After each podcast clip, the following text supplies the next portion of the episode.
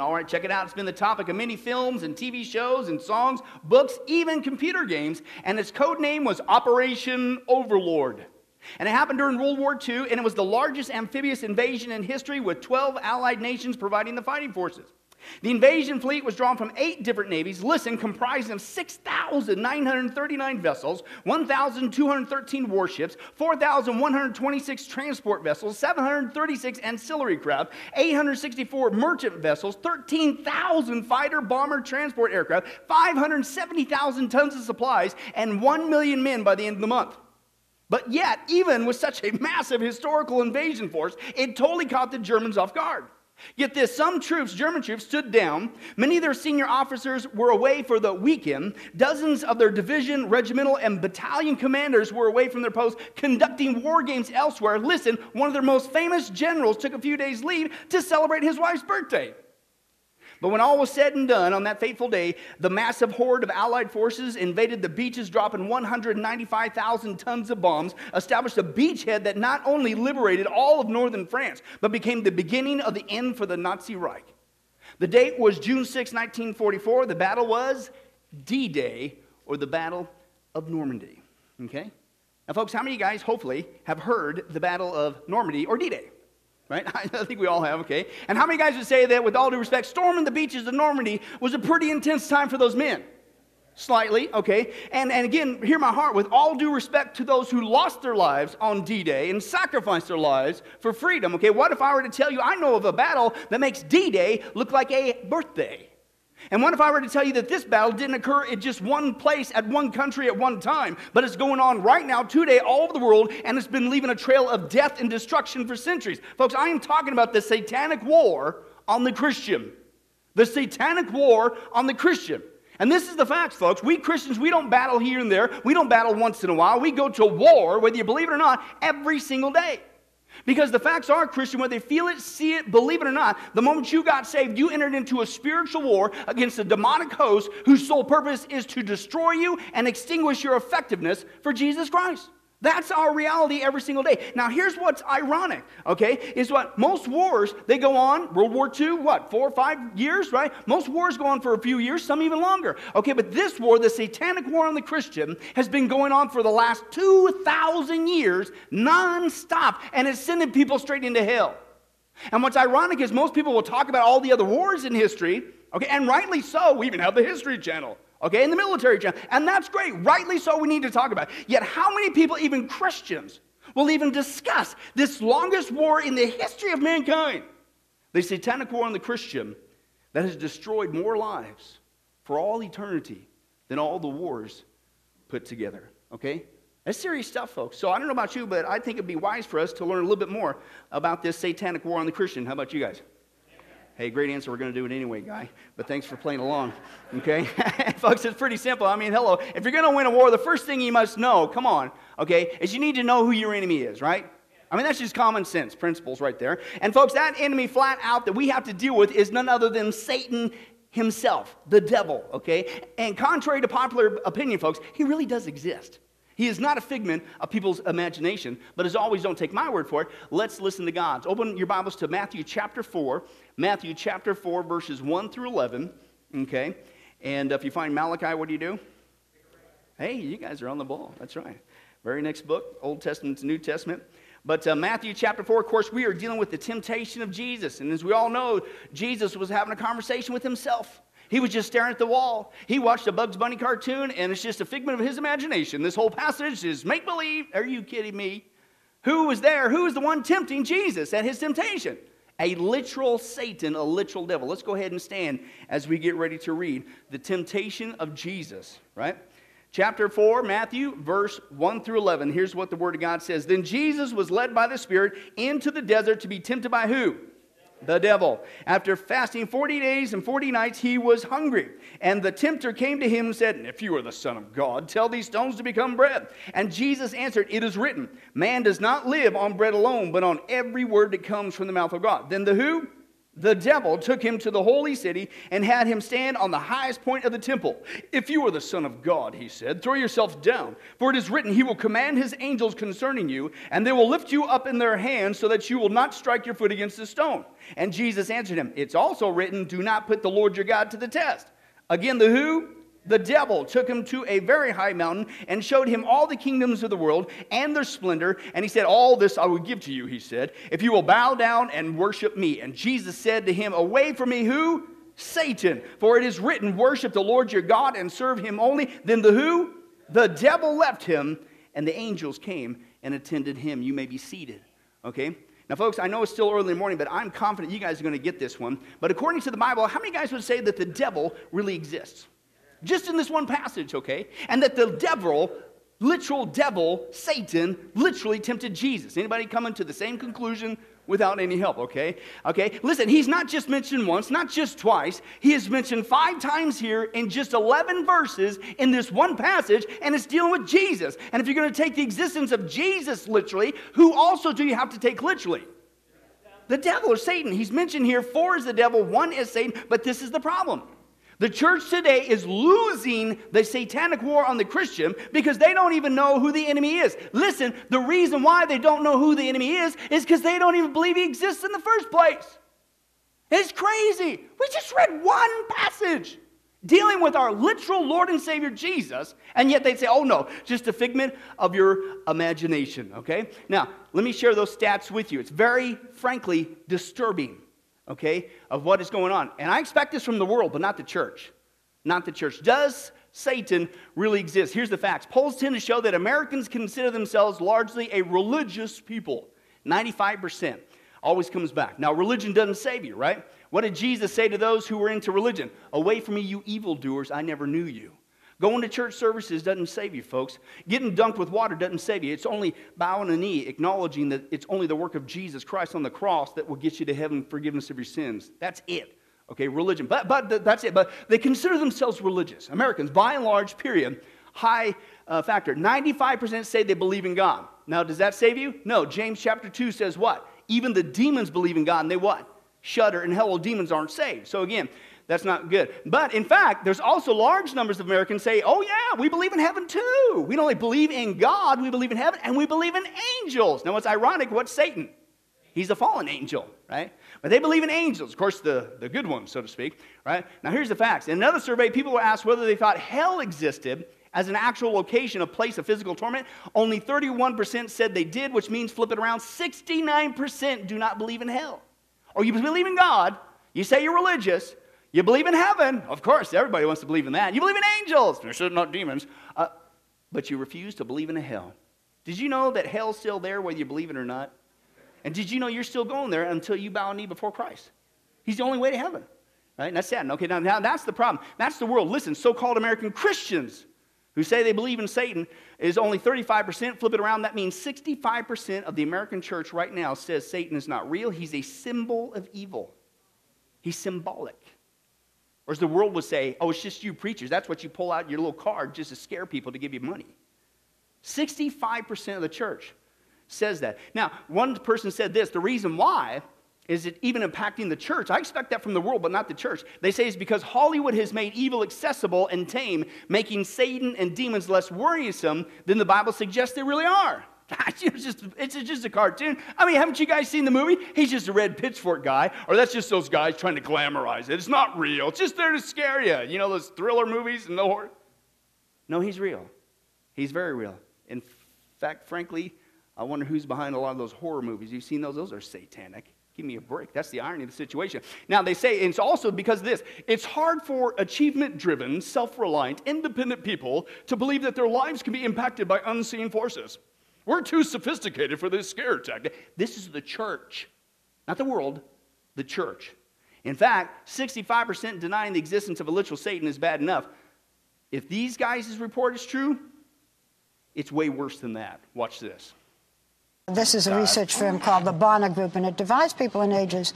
And it says only 1% of the youngest adults, 18 to 23, has a, quote, biblical worldview, which is that the Bible is completely accurate and Satan's a real being. How That's many? A, only 1% of young adults and only 9% of all American adults have a biblical worldview. That is, that the Bible is completely accurate, uh, which includes Satan being a real being or force. So now what are you at? 91 to 99% don't even believe in a literal devil. We're in trouble, folks. No wonder the church today is getting beat up. No wonder we don't even know who the enemy is. 91 to 99% say he's, we don't even have an enemy. And folks, what's disturbing is those statistics are not just mind blowing. Listen, they are completely unbiblical. Jesus was tempted by what? A mere symbol of evil? A figment of your imagination? Something make believe? No, a literal devil. I didn't say that. Jesus did multiple times. Now, what's also mind blowing to me is how in the world could you sit there and say that the devil doesn't exist when there is tons of evidence all around you? And I've shared this before, folks, but come on. Let's just deal with reality here. You want proof of the devil? Here you go, right here. I, that is not Photoshop. I know you're tempted to think that is not Photoshop. Those are all natural, unnatural, growing horns on that devil chicken there. In fact, you know what? I even found the Antichrist while shopping. This is a package of you know what, right? But look at that price. It's circled in red, folks. I didn't make this up. 666. You know that's the Antichrist right there. Okay? Right out in the open if people would stop denying the existence of that. Okay? In fact, you, you think it's really good for you? Uh uh It is flat out evil, period. Anytime your meat product gives you a 10% coupon off of a flu shot, that's evil, folks. That's not a good sign, okay, of what's going on, all right? And in fact, you know, not only meat products uh, can prove the existence of the devil, apparently, in this church. Uh, but I've actually heard, and Karen, you can resonate with this one. How many times you said, man, my kid's possessed of the devil sometimes? You know, they get out of hand. In, in fact, let me, like this, like this mom, watch what, the, watch what her daughter did. This is crazy. What?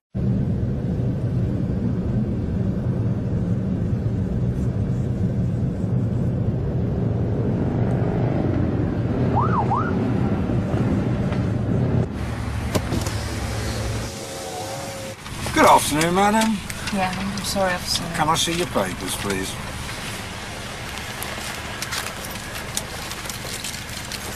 Hello. Mummy in a bit of a hurry, was she?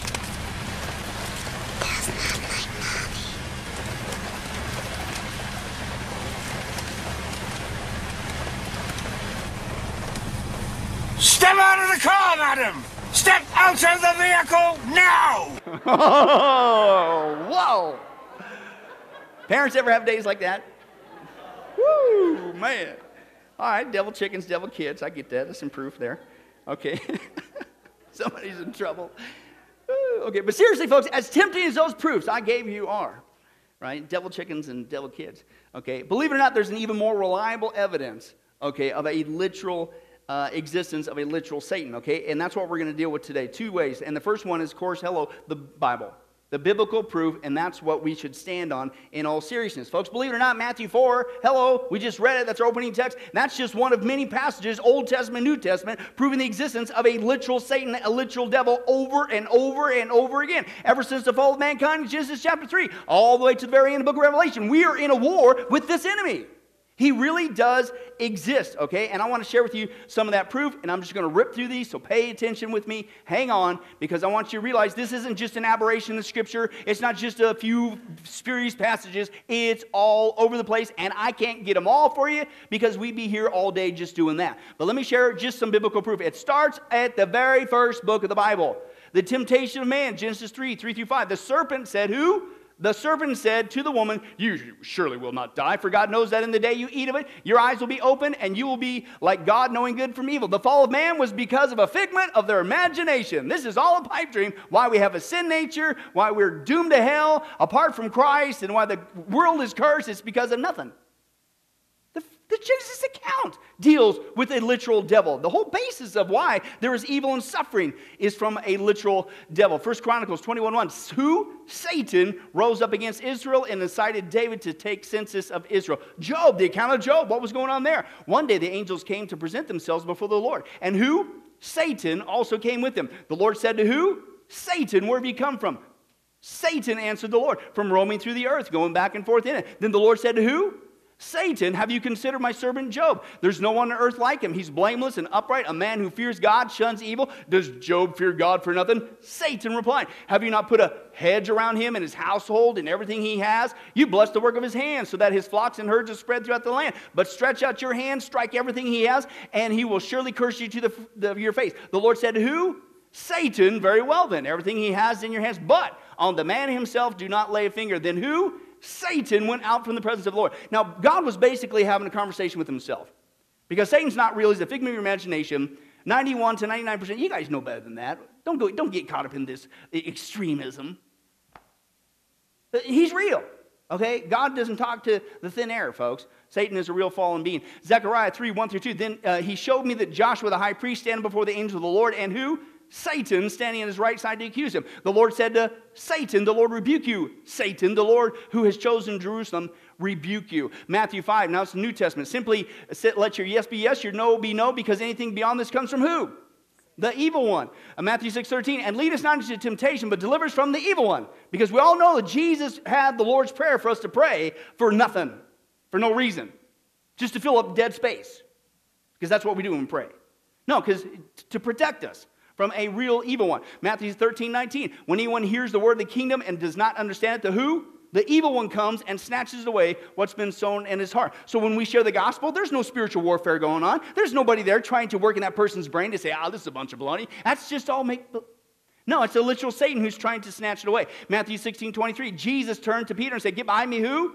Satan, you're stumbling block to me. You have not in the mind the things of God, but the things of men. John chapter 8, Jesus talked two attributes of Satan. You are the father, the devil, and you want to do the desires of your father. He's what? He's a murderer from the beginning. He does not stand in the truth because there is no truth in him. When he speaks a lie, he speaks his own nature, for he's a liar and the father of all lies okay, is the character. John 17, 5, Jesus praying for us. I do not ask you to take them out of this world, but to keep them from the who? The evil one, when Jesus intercedes even for us today, the wonderful priestly prayer in intercession for us today, when he prays to God the Father, he is praying that God keeps us from nothing.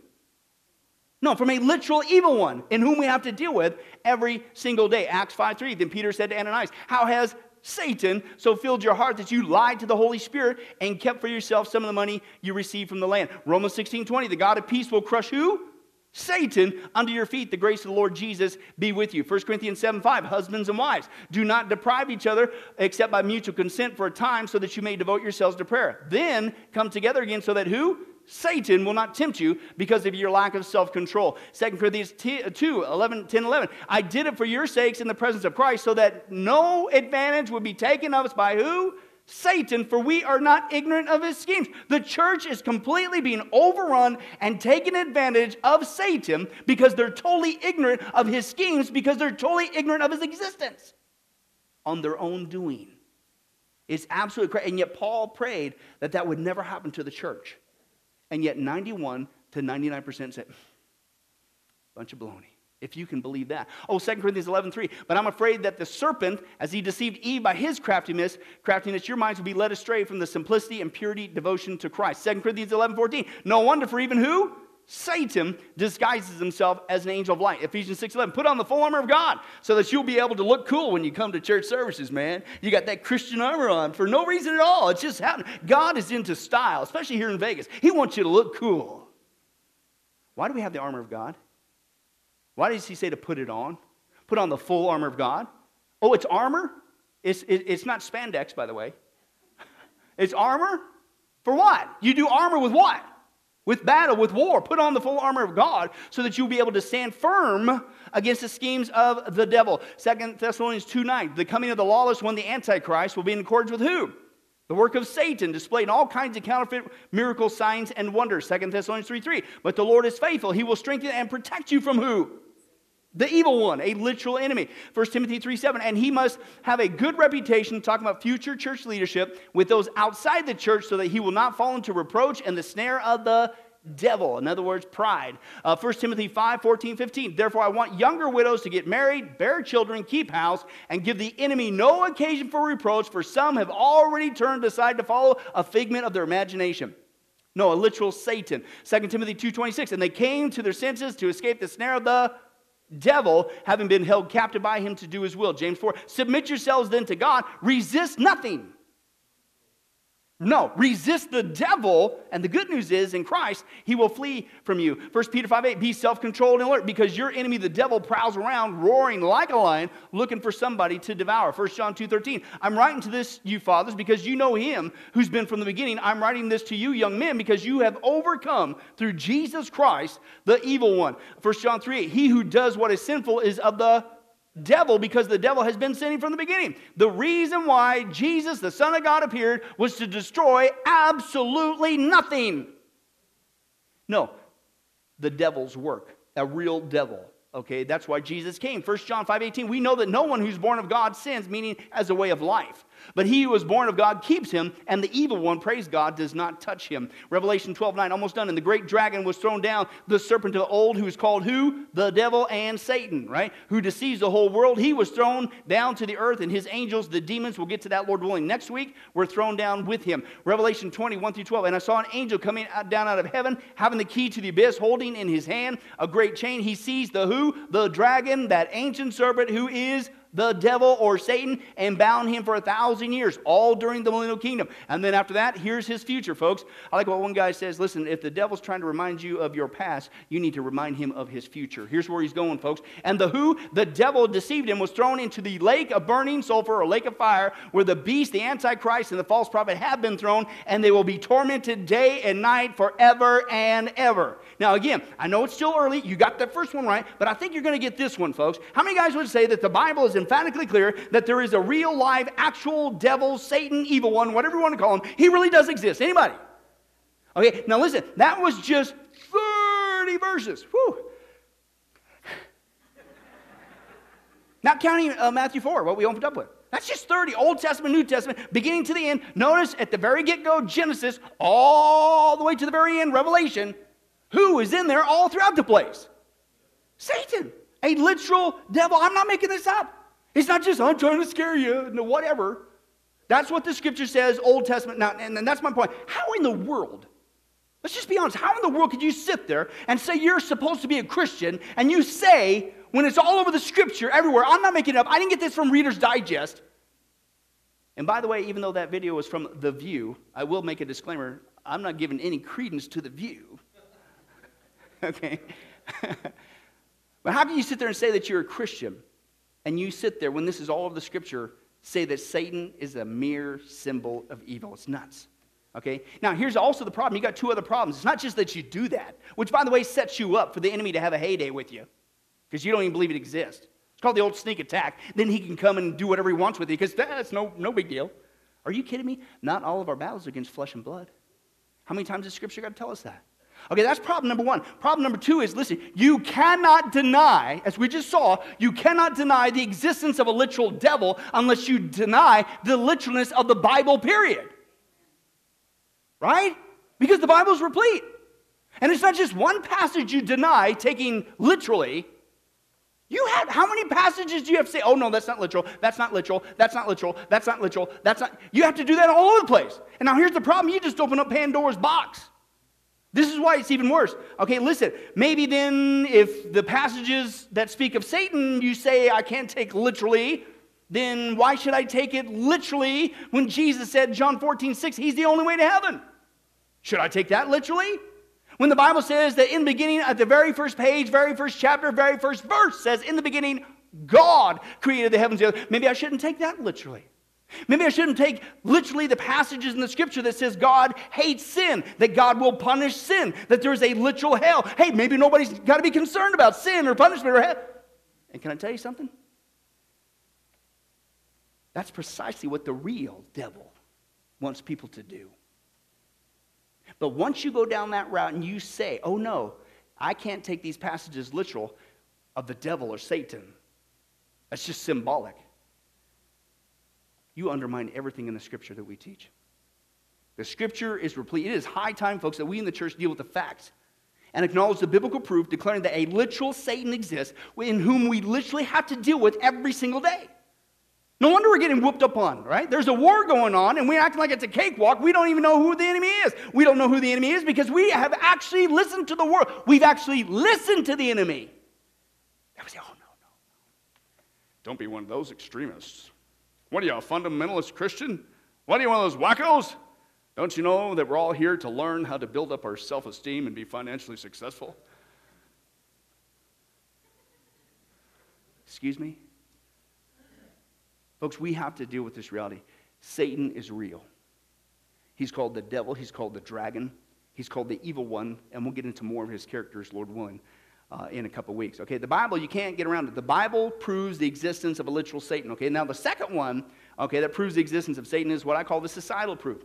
The first and foremost you always should go to, hello, for truth, is the Bible. Number two, the societal proof. Okay, in other words, just look around.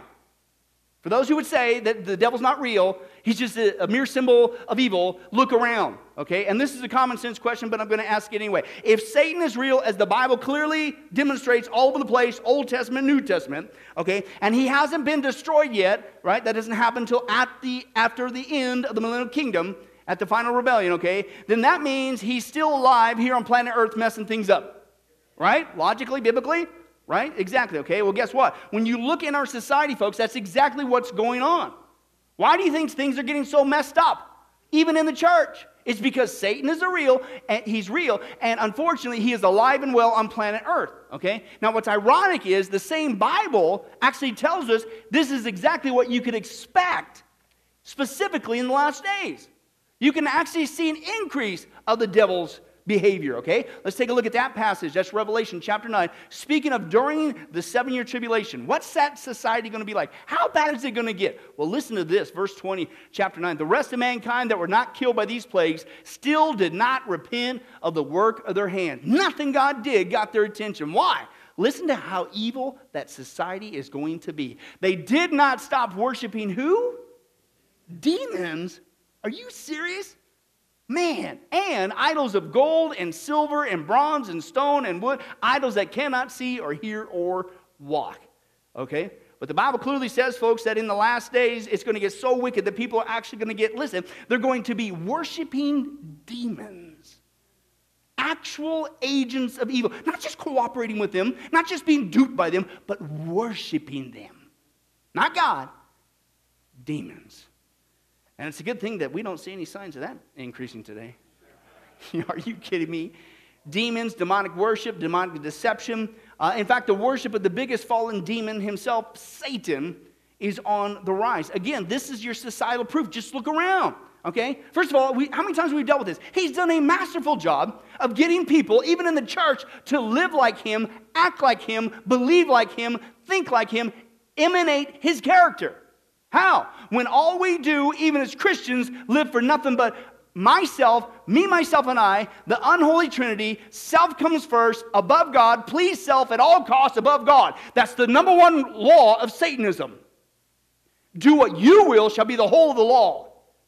And that's what we're telling our whole, our whole world, even in the church. We're training people to be a bunch of devils, not Jesus Christ. So he's already got us trained to act like him, think like him, believe and, and emulate him. Okay, but two has gotten so bad and so dark that now Satanists are entering all levels of society. And I mean flat out open in wide air. It's, it's just crazy. Okay, and again, part of it is because of this disbelief factor. We, the church, should be pointing people away. Hey, no, that's that's just. Hey, dude, that is evil, man. Don't go that route. No, that's that's Satan. That's satanic. That's demonic. Don't go. We don't even talk about that anymore. So, so we're not the salt and light to the world, saying that this is real. Get away. Stay away. So our own disbelief is paving the way for people to get into that even more so. Number two, it's also partly because of Satanism ease of access. You see, back in the day, you just had to, like, in my case, unfortunately, before I got saved, you had to have somebody else who went to some old bookstore at the backwoods of some town or whatever, some occult thing. You went in there, it was creepy, and you looked around and whatever. Not anymore. Not anymore. You don't have to go to Timbuktu to find out about Satanism and demons and demon worship and all that stuff and all the occult. It's everywhere, especially with the rise of the internet. In fact, listen to this because of the internet, people get access to it all the time. And I quote, a surge in Satanism is now being fueled by the internet, listen, and has led to a sharp rise in the demand for exorcism. Get these things out of me. Yeah, and that's what happens when you mess with the enemy. And we talked about this before. Our society, they're, they're, they think it's funny. They're, they're out in the open. MTV Music Awards, Jack Black, do you remember that? I just watched this video again this week. He's at the Music Awards and he got the whole audience, everybody to join hands and pray to Satan on TV. And I quote, Dear Dark Lord Satan. And then he asked Satan and all the participants to give the musicians and the nominees continued success in the music industry right out in the open. And even if you think you were joking, that is nothing to joke about. In California, getting bad over there. I have cited all my sources. If you want them, you can have them. I'm not making this up. Listen to what's also going on in California schools, not just the homosexual issue and, the, and all that other stuff. Listen to this. And I quote Schools in California, some of them are saying, quote, listen, Lucifer is a model and a guardian. Most of what contributes to our work as teachers in California, preparation for our work, artistic work, even meditative work, is under the guardianship of Lucifer. Quote, we can become great teachers under his supervision. And you wonder why we homeschool. Oh, it's, it's going even worse. Listen to this. A satanic temple has also, talking about schools, has launched a campaign for schools called Protect Children Day. Have you heard about this? Where they actually want children to openly pray to Satan in school. Quote, we want children to know that they are permitted to pray to Satan in school. You can't pray to God, you can't pray to Jesus, but you're allowing Satanists to let kids say, oh yeah, pray to Satan all you want in our schools. University level, Schools, I'm telling you, are being taken over, folks. They're, they're having satanic black masses. They're having satanic courses in school. All this, it's crazy, okay? And the one that was caused the, the, the big uproar, and rightly so, not that long ago, was in Harvard. They were doing, wanted to do a black mass at Harvard. Now, this is what's wild. Harvard, believe it or not, Harvard was America's first school. Did you know that? And it was founded by a guy named Reverend John Harvard in 1636. And the school's official motto was listen, for Christ and the church. Not Satan and Satanism and satanic black masses. Oh, but it's not even stopping there, folks. It's all over the internet, certainly the movies and stuff. I don't even have time to get into that. Okay? But it's in the schools, it's going into our government. Listen to this. One man in Florida is seeking, quote, equal time in our government to open up the meetings in prayer to Satan. Think that's going to help anything out? Oh, by the way, who's praying right now against President Trump? Witches. But hey, don't worry, that's all make believe. There's no spiritual war going on. They're just trying to get some press. Are you kidding me? But he wants to open up that in our meeting, okay, equal time. And now statues of Satan are being put up in many of our government buildings, even in the Bible Belt. Why? Quote, for kids to look up to statues of Satan. And we still don't think that we're in a war. We still don't think, 91 to 99%, that Satan is real. I mean, first of all, number one, listen and look at the scripture. You cannot deny his existence without denying the scripture, which last time I checked is not a good thing to do. If you claim to be a Christian, give me a break. Number two, look around. There's a massive surge of worship and attention given to Satan all over the place, okay? In fact, let me just give you some news clips. In fact, the news is starting to blow the whistle on how bad it's getting. This rise of Satanism really is. Let's take a look at that.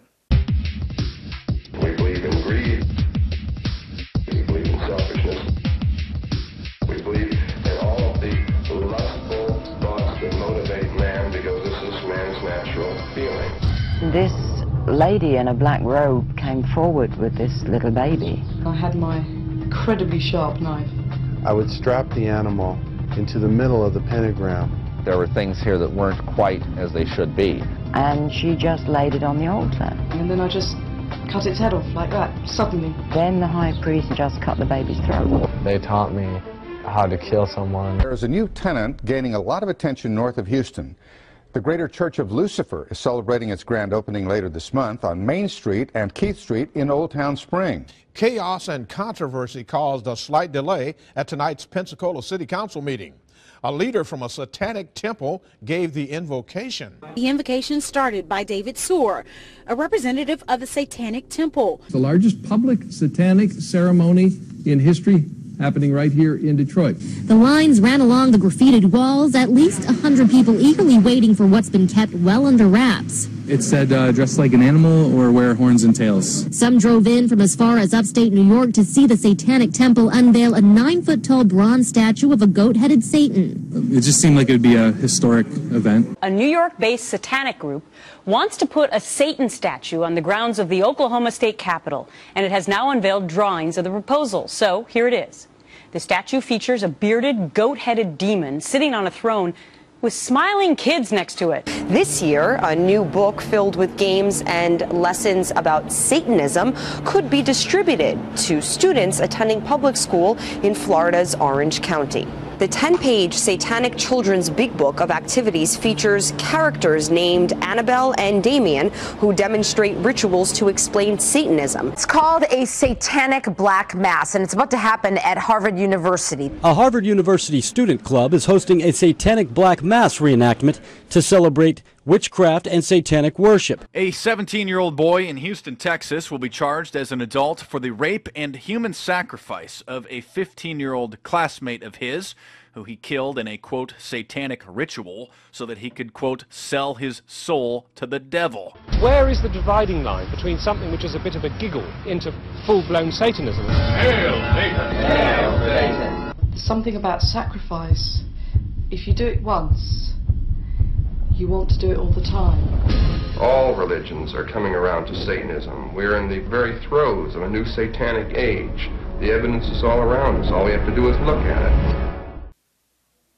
But that's just it. We don't want to look at it, do we? Not a couple, not some fringe group.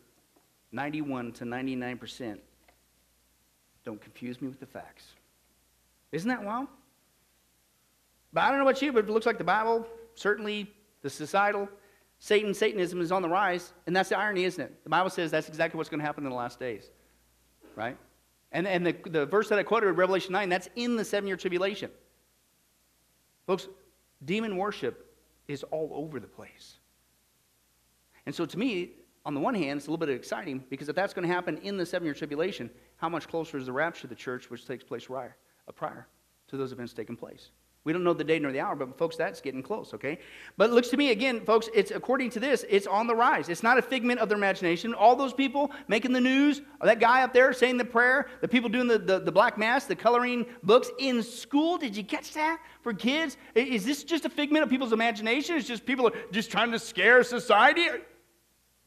No, this is really going on because there's a real devil, a real Satan, a real evil one, okay? And it's a serious threat.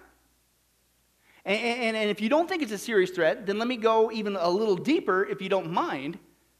And let me share with you not just that these guys are surrounding our society on the internet, they're coming into churches, we'll get to that later, Lord willing.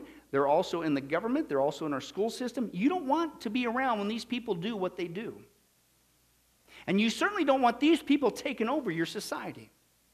Because what they do is sick, it's evil, it's twisted, it is demonic. Okay? Let's take a look at what do these people do when they get together.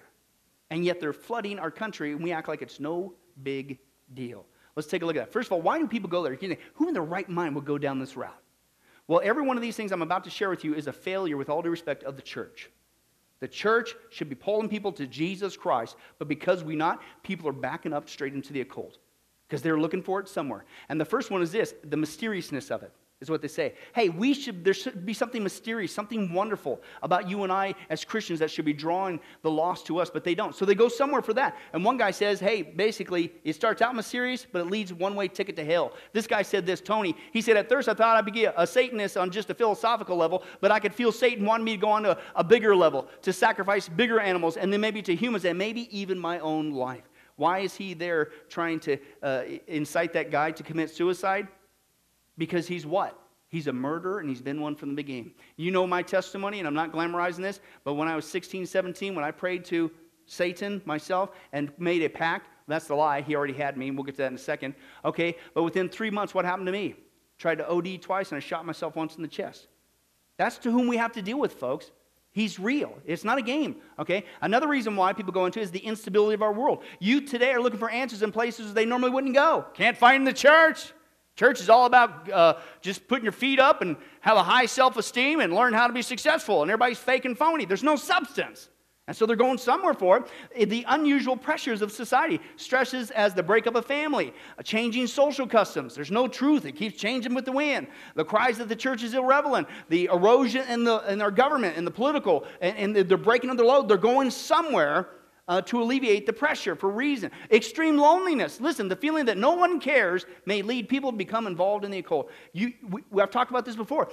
Remember, I told you a story. Brandy and I one time went to a church service for three months in a row. Not one time did anybody even say hi. we took a shower. I'm telling you, we took a shower. I was even tempted to change toothpaste. I chewed gum. People are lonely. If they can't find friendship with us, they're going to go elsewhere and they're going into the occult. Mysticism, the influence of Eastern religions in America, like yoga and all that other stuff, Hinduism, uh, increase a psychic phenomena. You get that even with some of the charismatic fringe groups. Mind expanding drugs. People are now saying marijuana is okay. That's a mind expanding drug. Hello. And they've turned to that. It encourages them to go down that mystical route. Uh, music glorifying Satanism and has occult themes. Hello. That's one of the reasons why I went down the route I did before getting saved. And listen, fantasy role playing computer games. It ain't just Dungeons and Dragons like it was back in the 80s. It's even on people's cell phones, the apps, the computers. Oh, it's no big deal. We all know it's make believe. Well, some people take it serious. And Satanism is another way to amass personal power. That's why. And the decline of the family. This is sad. Traditional family unit of dad, mom, and a child or two is only 11% of American households now. Can you get that? 90% of American households, there is no traditional family unit. It's totally destroyed. And one Satanist said, quote, if I had a close family relationship, I might not have gotten into Satanism. Listen, there was an absence, and Satan filled that. How sad is that? Hey, how many guys have been married for 20 years or more? Stand up. Hey, give them a hand, folks, because this is, this is a, an anomaly in today's society. And this is how you maybe see it, and this is how it should be, especially in the church. We should be leading the way by example. Christ can keep your family together. Christ can fill that hole in your heart. But it's not happening today, and so they're getting backed up into that. So that's how they get into it. Well, where do they meet, folks? How do you know? Where are you going to find them at? Well, first of all, abandoned churches. That's a favorite for obvious reason because they do anything to counteract and mock Christianity, Jesus Christ. We'll get to that in, in, in a second, even more. Uh, in cemeteries, of course, mountainous areas, and even where? Desert areas. Don't kid yourself if you don't think it's going on here in Las Vegas. It is, okay? Beaches, uh, abandoned buildings, wooded areas, basements, under bridges, uh, in parks, and business location after hours. Now, that's where they meet. When do they meet? Believe it or not, they got their own calendar. Now, I'm going to go through this. It's graphic. Okay, I'm just going to rip through it. This is not their whole calendar, but this will give you an idea. When they get together, they're not playing Parcheesi. Okay? This is evil, it's sick, it's twisted, and they do this annually, just like we have potlucks on a regular basis. This is what these guys are doing. You don't want these people to run your society. January 7th, they have what's called St. Winebald's Day. That's a blood ritual, an animal or human sacrifice, and dismemberment. They chop the bodies up into pieces. Okay? Then it goes into the satanic revels. They have these several times a year. This is the first one in their calendar. It's a sex ritual, ages 7 to 17, and it has to be a female, is according to their uh, ritual. Then they have an abduction ceremony. They have these periodically throughout the year. They go and they abduct people, they hold them. Okay, and then they sacrifice them later for another service. And folks, all those people, with all due respect, I'm just going to spill the beans. On the milk cartons and the posters, not everybody just ran away.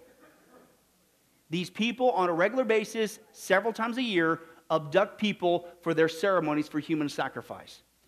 And we want these guys to have coloring books in our schools. We don't take this serious. What more is it going to take before we wake up on what's going on? But even during that, they have a sex and blood ritual, again, human sacrifice. Then it goes into uh, St. Agnes Eve, that's a casting of spells.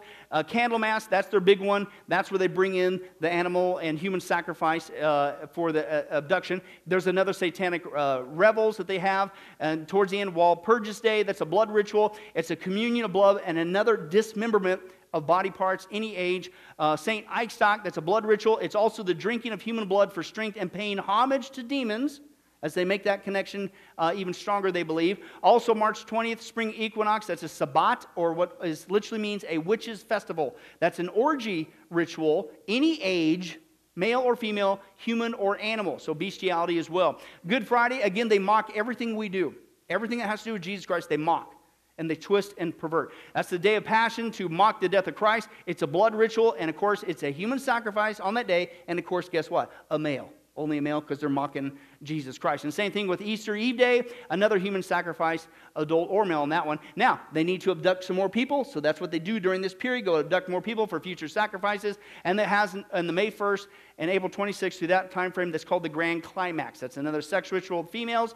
Then it goes into their middle of the year. This is a big day. This is the first day of summer. We just passed this event on their calendar, summer solstice. That's when they have their initiations into the covenant. They got the new members are initiated. You got an orgy ritual, and again, human and animal sacrifice. Back to the demons' revel. Once again, they commune through blood with the demons of any age. Uh, July 20th, they have another abduction ceremony for the grand climax, another one coming up right here, which is five weeks, one day to the day uh, of the summer solstice, a human sacrifice. Female child or adult on that one. Lammas or Sabbat or Witches' Day, it's a blood ritual. Again, human sacrifice as well. Back to the satanic revels, there's your sex ritual, 7 to 17, female only. Bartholomew's Day, that's a great fire festival. And September 7th, marriage to the beast. That's a sex sacrifice and a dismemberment. Listen, who do they dismember? An infant to 21 years old that they will dismember. The date varies on September 22nd. That's another big one. That's the fall equinox. That's an orgy ritual, any age. October 13th to 30. This is the big one. I mean, there, there's several big ones. I've already mentioned them. But this is Halloween. Sam Haines. All Hallows Eve. This is a big one for them. Okay? And it starts off here early because they need to abduct people once again for human sacrifice. Okay? October 13th. Why? Because that's backwards of the 31st. 13, 31st is what's going on there. And then it's a Satanist high holy day, the 20th through the 30th. It's a blood ritual, human sacrifice every day uh, in those days. Uh, then uh, coordinates to the 31st, All Hallows Eve. It's a night of blood and sex associated with demons, human and animal sacrifice. The very next day, they keep it going. November 1st, Satanist High Holy Day related to Halloween, a blood ritual, human sacrifice, again, any age. Back to your satanic revels, the sex ritual, age 7 to 17. And December 22nd, listen to this, is sick. Winter solstice, this is another big one on their calendar. Sabbat, which is it's an orgy ritual of any age, male and female, and they culminate on December 24th, deliberately mocking the birth of Christ. On Christmas Eve, it's a tradition for Satanists to give one another body parts from a male baby. And we want these people, with all due respect, opening up the prayers in our government. We, want, we think it's their right to put a statue of Satan in our government buildings. We think they have the freedom of speech. You can't pray to Jesus, you can't pray to God, but we want them to have coloring books to learn about Satanism and to pray to Satan in school. Are you kidding me? We're in a war. And most of us are just saying, don't confuse me with the facts, as our society is burning up. It's crazy. Real quick, these are just what goes on, what happens. After all these uh, calendar events are over, here's what they find. This is just one example, folks, just one. And first of all, why do they do this? Because they believe Satan's a liar. But they believe that when they do these rituals, it'll put a magic shield around them and their followers, and it'll protect them even from bullets. Doesn't work. Okay, but that's what they believe. That's part of the seduction, the lie. Okay, the remains, what they find is sick. Okay, uh, one example is here. They found a can- this is police when they found this place. This is just one. Found candles, kettles full of body parts, animal bones, cauldrons uh, containing brains, hearts, other organs of victims. Uh, victims' brains were cut out, put on a fire, mixed with blood, herbs, roosters' feet, goat heads and turtles. Uh, the bodies, the, just this one location, they found the remains of 13 males. One was as young as 14 years old. Uh, the victims had been slashed with knives. Others were bludgeoned to death. Uh, one had been hanged. Another was set afire. Two were pumped full of bullets. Uh, another one had been tortured with razor blades, had their hearts ripped out. Almost every single one of them had been completely mutilated. But don't worry, these people have every right, just like the Christian, to enter all levels of our society, and it's perfectly fine. 91 to 99% of the church is laughing right now. You're just an alarmist. You're an extremist. Don't you have better things to talk about? We're losing the war because we don't know who our enemy is. And we don't know who the enemy is, is because we refuse to act like he's even real when he is. The whole time, the biblical proof and the societal proof is screaming out to anyone who would deny Satan's existence Are you nuts? Look around. The world is falling apart. How many times you hear the old phrase, hey, the world's going to hell in a Ferrari? Why do you think so? Because hell is real and so is Satan, who is duping people to deny and reject Jesus Christ. Now, here's the point. For those of you who are sufficiently freaked out at this point, anybody? I think I've done my job well. What do you see next week, Lord willing, with demons? I want to share with you some good news. Now, here's the good news, okay? Uh, this is serious stuff. This is evil. This is really going on. I am not trying to glamorize it, but we got to deal with the facts. But I'm going to share with you some good news. The Bible says that you don't have to be afraid of any of this activity. You don't have to be afraid of the devil himself if you're a Christian. Now, if you're here today and you're not a Christian, you need to not just be afraid, you need to be very afraid because you are in a heap of trouble. And you better get saved right now through Jesus Christ before it's too late because the enemy can mess with you all he wants until he's blue in the face. But if you're a Christian, then all we got to do is go right back to the scripture. And what does the Bible have to say about our condition and having to deal with this enemy even today? 1 John 4 4 simply says this You are from God, little children, and have overcome them through Jesus Christ. Because greater is He, Jesus, who is in you, than He, Satan, who is in this world. Jesus is greater. We belong to him. He's inside of us. Number two, 2 Timothy 1 7. For God has not given us a spirit of fear, but of power and love and a sound mind. If you're a Christian, you don't have to be afraid of the devil. You don't have to be caught up into that. But at the same time, if you're not, you better get saved right now. He is alive and well on planet Earth. We're not in a cakewalk, folks. We are in a war. This is serious. And I'll say it again if you're here, I, I, don't know your heart, but listen, you better get saved. And you better get saved right now. You need to realize the devil's already got you. There is no neutral ground. Well, I'm not like, you know, uh, Pastor Billy and one of those freaky Christian people. But at the same time, I'm not those people on that list who's sacrificing animals. I'm just in this middle ground and I haven't made up my mind. And of course, I talk in a deep voice and do this. No, there is no middle ground. Jesus said you're either serving God and if you're not serving God, the whole time you think you're in this middle ground and you're not a Satanist, the devil's already got you. Do you get it? That's the lie. The only way you get out of the clutches of Satan and him being able to have a heyday with you is when you surrender to Jesus Christ and get free. That's it. And when you become a Christian, the devil can't touch you without God's permission. Even this former devil worshiper found that out the hard way. Watch this. My father's side was all witches and warlocks. We were, we lived on witchcraft. We lived on, we had a contract direct with the devil himself. My father, I remember when I used to when I was when I was younger, like eight nine years old, I would see him go into the room to, to worship the devil, and I could feel the presence of the devil come into that room. And my father would worship and speak in tongues and demonic tongues and, and worship and put flowers and put candles and put water. I, at, at seven o'clock at night to five in the morning, I was ready going to demonic to demonic church. I was going to witchcraft church. I was it was I was being trained to be I was being trained to be uh, a, a, a, warlock. I was being trained with witches that were in the in the religion for 30 years, 40 years, 50 years. They were training they was training me to learn how to speak to principalities, spirits in the ground, the devil himself. You couldn't speak to the devil right away. You had to earn your right to speak to the devil. And the first mass killing the first mass killing that they did in my neighborhood was in this house right here. The husband stabbed the lady 52 times and cut her ears off here. And then me and my brothers were hanging out with their daughter, and we came to the house to, to, to walk them back home to, because we're hanging out with the daughters right here.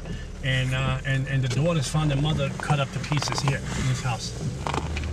I was at the age of 13 years old, I was astral projecting my body. I would leave my body home and go to regions and go into the spirit realm and curse dark side, curse neighborhoods, curse, put spirit of prostitution, spirit of drugs into the neighborhood, homosexuality spirits here, demonic spirit here, spirit of murder, spirit of suicide.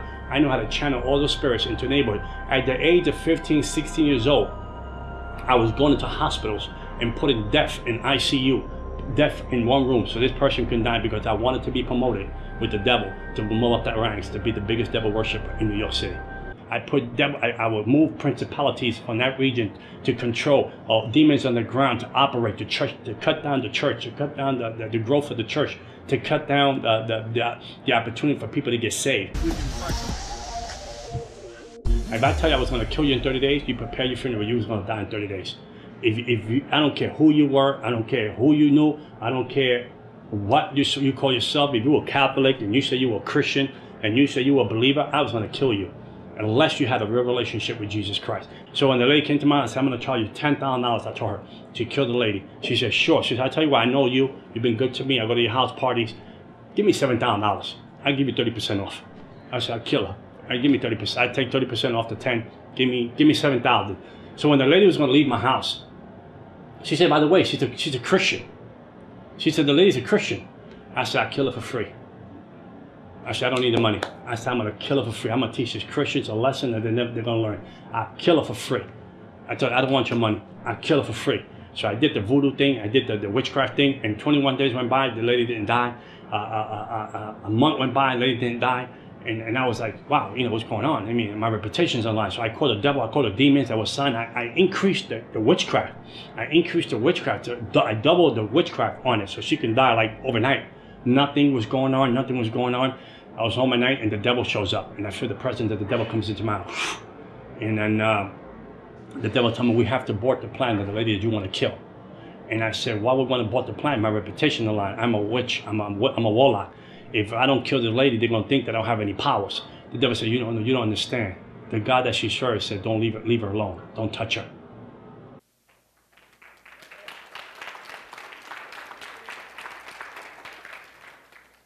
You know what he just quoted? 1 John 4 4 Greater is he, Jesus, that is in me, than he that is in this world. Even a former devil worshiper found that out the hard way. Christian, what's it going to take before we wake up? I hope we here at Sunrise are not a part of this 91 to 99%. I don't need to freak out. I don't need to be afraid. The scripture is very clear about that. He can't touch me as a Christian without God's divine permission. Read the book of Job. Same thing going on there. He found it out the hard way. But at the same time, we got to get our head out of the sand and stop acting like this is not real. But again, hey, listen, I'll tell you this. If you're here again, I'll say it again. If you're here today and you're not saved, you need to realize the devil's already got you in your fair game. If that guy back in the day, he's now a Christian, praise God, okay? If he wanted to put a curse on you and to kill you, he could. Because you, as a non Christian, have zero protection. That only starts the day that you're indwelt with the Holy Spirit of God, which happens when you cry out to Jesus Christ and ask Him to forgive you of all your sins, not one second sooner or later. Come to Jesus Christ before it's too late.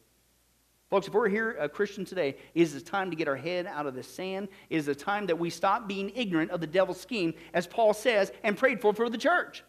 There's a war going on. It ain't just abroad, it's right here in our own country. It's a cosmic battle for the souls of men and women. All around us, the stakes are at high. There's millions of lives at risk. And if we're going to win this war, then we, the American church, once again, we need to shine for Jesus Christ. This is no time to be denying the existence of Satan. We need to wake up. The alarm has sounded. We're under attack. It's the satanic war on the Christian. Don't let the enemy get you.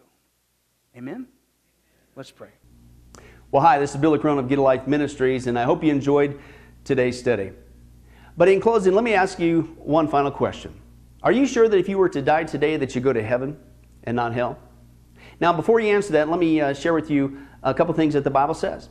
The Bible says that God is holy and that we are not. And the wages of our sin or unholiness is death. We don't deserve to go to heaven when we die. We deserve to go down. We deserve to go to hell. Now, to make matters worse, we don't even want to admit this problem that we have, that we're separated from God not only now, but we're going to be separated from Him for all eternity in a place called hell. We, we, we don't even want to admit that. So, once again, out of love, God gives us what's called the Ten Commandments. The Ten Commandments were God's x ray, if you will, divine x ray to, to get us to admit the problem that we have inside that's separating us from Him. Let, let, let's take a look at a few of those of God's divine x ray. For instance, if you think that you're worthy on your own, you don't need a Savior, uh, you're going to get to heaven all by yourself, then let's take a look at God's test there. Uh, the, the Ten Commandments. The ninth one says, You shall not bear false witness. That means lying. Uh, how many of you have ever told a lie before? Raise your hand. Okay. Uh, if you didn't raise your hand, you just told one. But folks, we've all done that. That makes us a liar. The Ten Commandments, God's x ray, showing us that we have sin that's separating us from Him. We're not holy and perfect like Him. The fifth commandment says this you shall not steal. Don't ever once take anything without permission. How many of you ever done that? Well, if we're not going to tell another lie, we, we should all admit that as well. Well, that makes us a thief now. The Bible says that God is so holy, uh, even His name is holy. And that's why the Ten Commandments says, You shall not use the Lord's name in vain. And if we're honest again, folks, hey, a lot of us, how many of us have used the blessed name of Jesus Christ, the only name the Bible says under heaven that men might be saved? We've now turned it into a common cuss word, if you can believe that. The Bible says that's the sin of blasphemy. The Bible also says, hey, show you want to show God you're so perfect, you have no sin, then don't ever once commit adultery. And you might say, well, I, have never done that. Really? Jesus lays the standard before us. God looks at the heart, man looks on the outside. Jesus said, if you ever looked with lust in your eye at another person, you've committed adultery in your heart. That's his holy standard. One more, the Bible says, okay, you think you're so good? Uh, then don't ever once commit murder. You shall not murder. And you might say, well, hey, I, at least I haven't done that one. Really? The Bible again says that the sin of hatred, wishing someone was uh, dead, is akin to the sin of murder. It's just, if you will, you pull the trigger in your heart. So, so, so how are you doing? That's just 5 out of 10 of God's divine x ray, by the way, uh, showing us the problem. How are you doing? Not if, but when your time comes, we're all going to stand before God. You will be forced to admit what He already knows. Hey, God, let me in. Let me in. I'm a, I'm a liar. I'm a, I'm a thief. I'm a, a blasphemer, an adulterer, and a murderer. And the Bible is clear. Such people as these will not inherit the kingdom of heaven. You're not headed to heaven in that state. You're headed to hell. But here's the good news God said if we would just admit this, Number one, then he could fix it. And it gets fixed only one way, and that's through Jesus Christ. Jesus said in the book of John, chapter 14, verse 6, He says, I am the way, the life, and the truth, and nobody comes to the Father but by me. Why? Because only Jesus lived the perfect life in our place. And Jesus died on the cross. He took the death penalty in our place so that we could be set free. And since we weren't there, and since it's a gift and we can't earn it, we have to receive that wonderful gift by faith.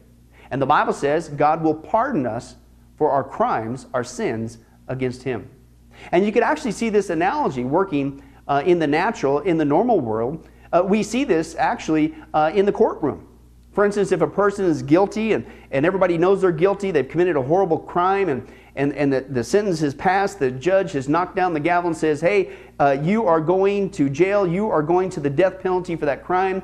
And, and we know that people, that happens all the time, and they go to jail. But believe it or not, did you know there's a way for that person, even though they're guilty, to actually be set free from that crime?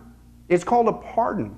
And the one in authority, the governor, has the part out of mercy, out of goodness. Certainly nothing that that person did in jail. They can't undo the crime.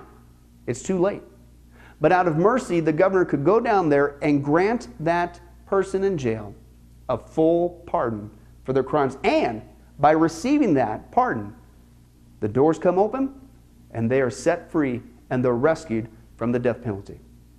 Folks, that's what God is doing every single day with us spiritually. He has allowed His Son Jesus Christ to take the death penalty in our place. He's pardoned us, but a pardon does you no good unless you reach out and receive it. And it's actually been on historical record that there have been people on death row who a governor has gone down out of mercy and extends to them a full pardon, but they've rejected it. And by their own doing, they went to the death penalty. Folks, don't make that same mistake for all eternity. God loves you. He's willing to forgive you of anything and everything you've ever done, all of it, even the sins we don't even know about. He wants to pardon you and forgive you, but you must receive that by faith today. The Bible says if you believe in the Lord Jesus Christ, if you call upon his name, ask him to forgive you of all your sins, believe in your heart that God raised him from the grave, you will be saved. Please do that now. Please do that today because tomorrow may be too late. Well, this has been Billy Crone of Get a Life Ministries. Again, thank you for joining us. If there's anything that you need, if you have any questions, please don't hesitate to contact us. Our information and number and uh, things will uh, pop up here on the screen here shortly. And remember, I hope to see you in heaven. God bless.